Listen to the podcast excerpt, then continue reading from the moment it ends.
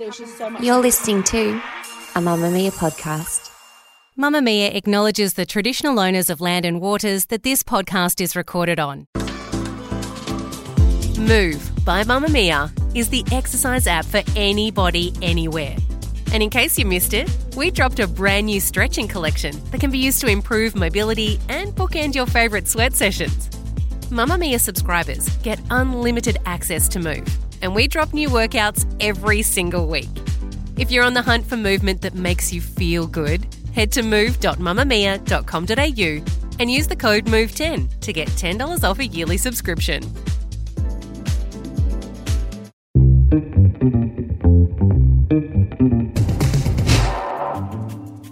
From Mamamia's daily news podcast, The Quicky, hi, I'm Elfie Scott with your evening headlines for Monday, July 3rd.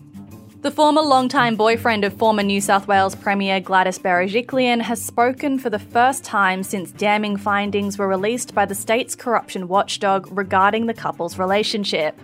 Daryl Maguire issued a two page statement through his lawyers that stressed the presumption of innocence should be respected and detailing his achievements in office.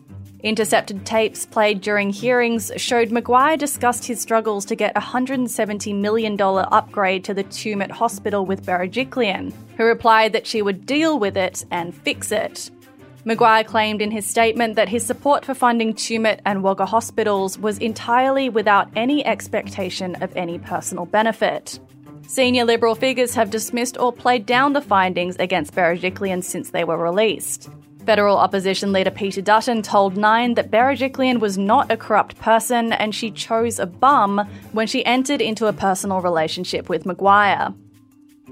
Hundreds of people were forced to evacuate from a 78 floor apartment building in Surfers Paradise this morning after a fire broke out.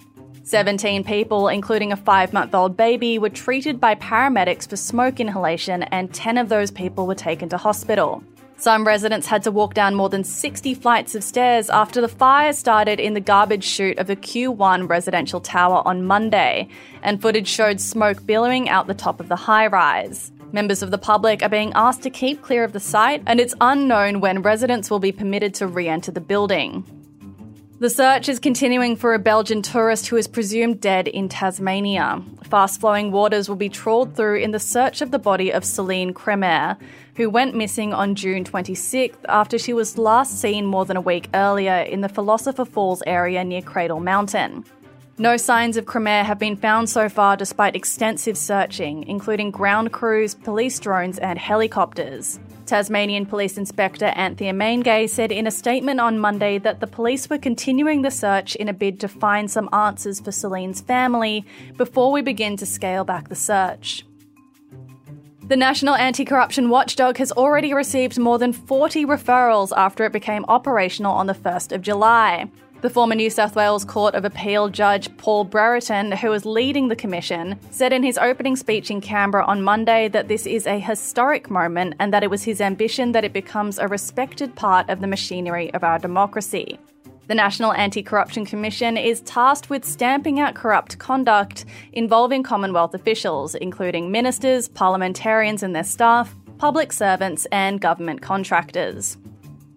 And time spent outdoors with kids could be the antidote to problematic child behaviour associated with too much screen time. Researchers from Deakin University are investigating whether time in natural environments has the potential to offset the screen related problems parents often experience with children. The researchers have said that spending time in the great outdoors can reduce levels of physical and psychological stress, improve cognitive processes, mood, and help children regulate their emotions and behaviours. The team are now looking for parents willing to take part in the study by completing a survey. That's your evening news headlines. If you want more from the Quicky, check out today's deep dive on rate rises and whether or not inflation is on the way down. The Quicky, getting you up to speed daily wherever you get your podcasts.